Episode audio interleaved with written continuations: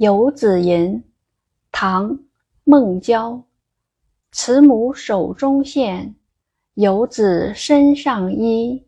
临行密密缝，意恐迟迟归。谁言寸草心，报得三春晖。游子吟，唐·孟郊。慈母手中线，游子身上衣。临行密密缝，意恐迟迟归。谁言寸草心，报得三春晖。注释：游子，离家在外的人。吟，这里指诗歌的一种体裁，相当于歌曲。慈母，母亲。临行，临走。意，内心。恐，担忧。迟迟归，迟迟不回家。寸草，小草，这里比喻子女。心，语义双关，既指草木的茎干，也指儿女的心意。报得，报答得了。三春，指春季的3个月，古时称农历的正月为孟春，2月为仲春，3月为季春，合称三春。晖，阳光，三春晖比喻母爱。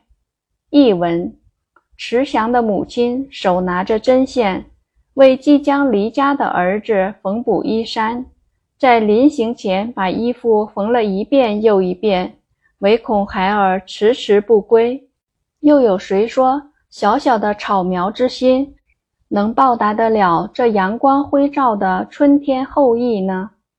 解读：孟郊，公元751到814年，唐朝诗人，字东野，湖州武康，今浙江省德清县人。他46岁考中进士，50岁才得到一个小县尉的位置，一生清贫，遭遇感伤。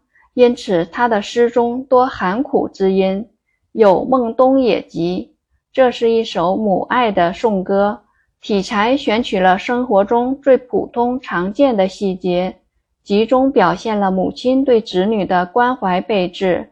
慈母深厚真挚的感情，在生活中最细微的地方得到充分的流露。诗句朴实无华，亲切感人。